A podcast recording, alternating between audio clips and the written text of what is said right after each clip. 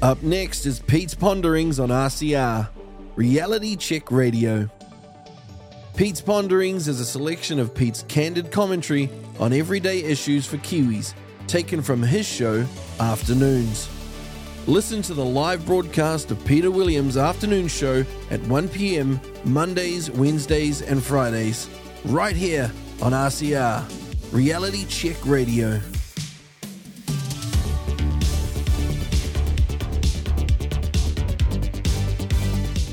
Now, even though I'm pretty certain I won't be voting for his party this year, I went to see Christopher Luxon speak at the Lake Wanaka Centre last night. To be honest, the night did not get off to a great start because the organisers had arranged for him to speak in one of the side rooms, one of the meeting rooms. Now this, in one of the bluest towns, in one of the bluest seats in the country. It was jam-packed full, 10 minutes before he was scheduled to start, so the meeting had to be quickly shifted to the main auditorium, which is where it should have been from the start. That was virtually full as well. Now, Christopher Luxon spoke for about 30 minutes. He's a good speaker, but not a commanding one. He's fluent, no notes, and with a really good command of facts. But, you know, there's something missing in him.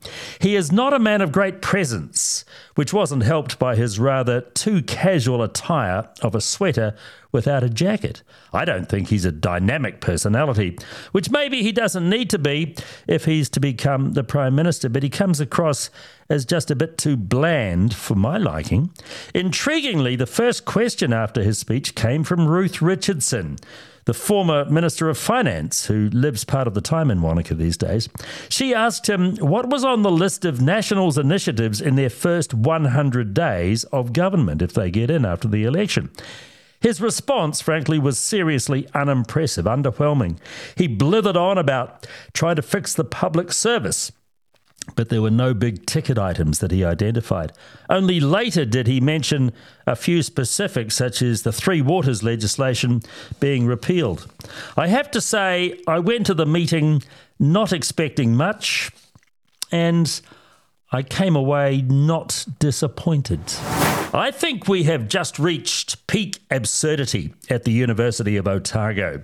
This is the institution with a $60 million budget shortfall. It's likely to be laying off hundreds of staff in the not-too-distant future. But on campus, there is an uncompleted Maori sculpture, which is still under wraps. It has been for over a year. And the university doesn't know when it will be ready to be unveiled and put on public show. But even worse, the university will not say how much it has cost and how much it's going to cost when it's finally ready for public showing. The Otago Daily Times put in an official information request to find out how much it has cost so far. The university has refused to say how much it has spent, and get this, it has warned that any other questioning about the cost of the statue will be deemed culturally insensitive.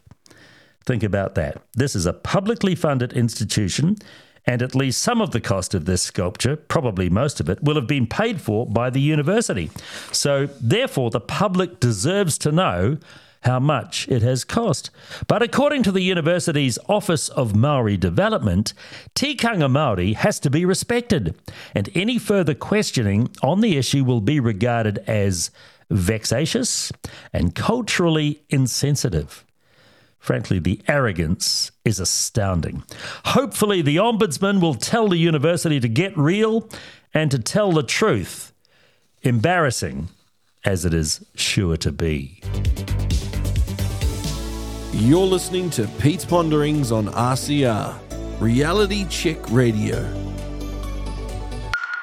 Now, yesterday you will have read two of Kim.com's mates were sent to prison for their role in the MegaUpload business. Bram van der Kolk and Matthias Ortman both pleaded guilty. They asked for home detention, but they were both put away behind bars for about 2.5 years. Now, in this crime, nobody was killed or even hurt. It was theft through clever writing of computing code. The exact amount of money denied the copyright holders of the stuff they nicked will never be known. But van der Kolk and Ortman are going to jail. Compare their sentences, then, to Stella Maru, who killed Larry Rangiwai in 2021. She got Home D. Then there was Melody Nafika, who killed her six-month-old son. She got Home D. And then there was the infamous Jaden Meyer. He was found guilty of committing 5 sexual assaults around Tauranga.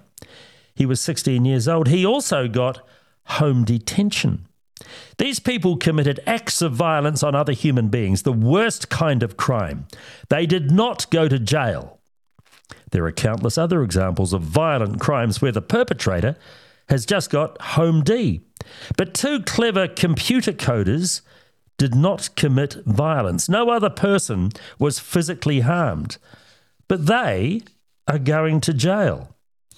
Frankly, something is not right. Our text machine is now live. Send us your thoughts by texting your message to 2057. That's 2057. So get in touch with us now.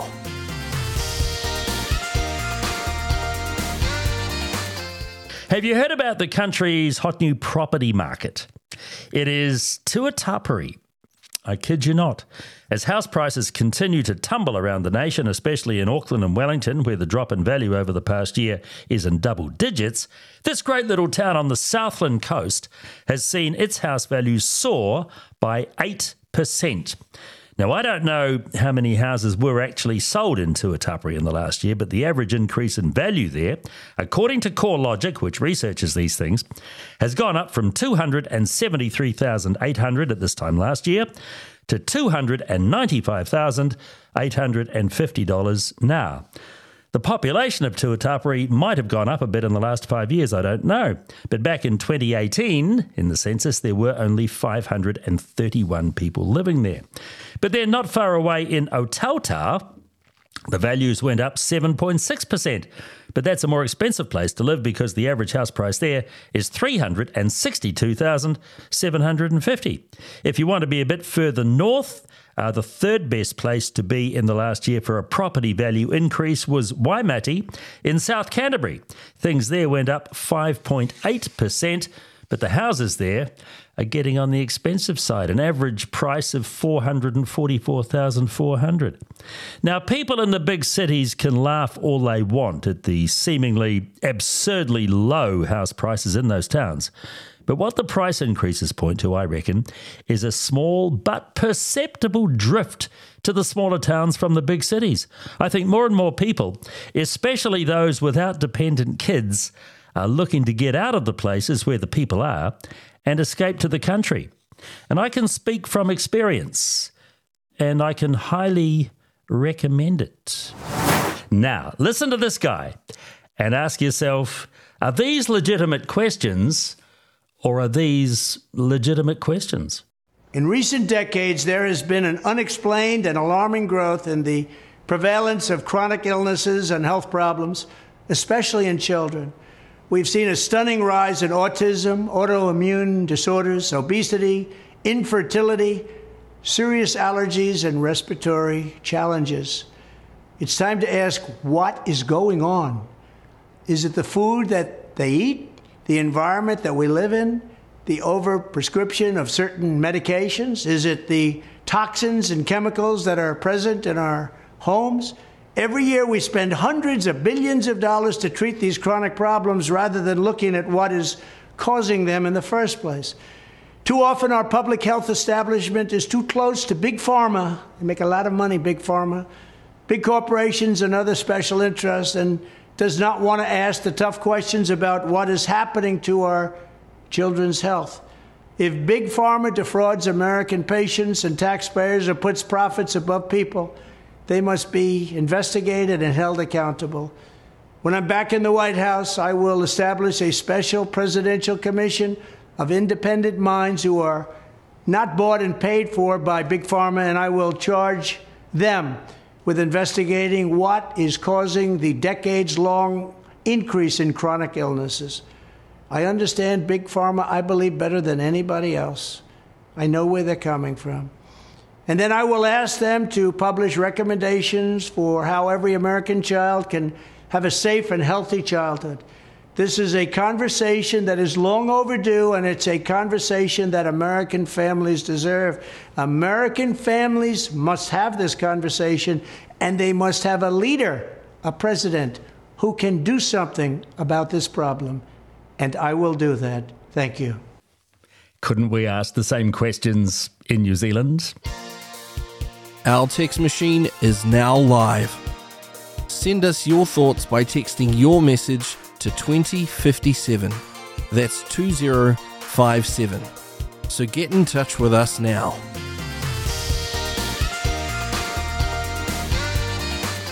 Now, from the reports I've read and heard, it seems the ACT Party is quite the hit at the field days. David Seymour's party put out its agricultural policy yesterday, and the cockies just loved it. That's because there's nothing a farmer likes more than not having to do a whole lot of paperwork, which is what the Labour and the Green parties' impositions on the rural sector are forcing these people to do. ACT also cut to the chase about methane emissions. Why should our farmers be taxed for their animals' methane emissions when no other country in the world does such a thing?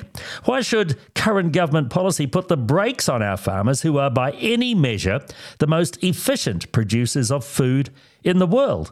It's a fair question when yesterday's report from the Ministry for Primary Industries says our food and fibre sector is going to earn the country $56 billion for the year to the end of this month. That's a record. Yet James Shaw, as the Minister for Climate Change, seems intent on putting the handbrakes on the backbone of the economy by taxing animals whose impact on the climate is so minuscule as to be laughable, and anyway, according to the IPCC no less, has been overstated by up to 400% for the last 30 years.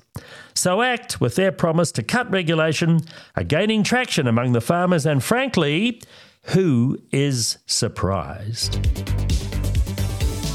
You're listening to Pete's Ponderings on RCR, Reality Check Radio. And that's it for the Peter Williams Afternoon Show for this Friday. Have a very good weekend. If you'd like to get in touch, my address is inbox@realitycheck.radio. My text is 2057. Have a great weekend. I look forward to talking with you again on Monday. You've been listening to Pete's Ponderings on RCR, Reality Check Radio. Remember, you can catch Pete's full show combining smooth sounds and candid commentary on everyday issues for Kiwis in the Peter Williams Afternoon Show on our live broadcasts 1 p.m. Mondays, Wednesdays and Fridays, right here on RCR, Reality Check Radio.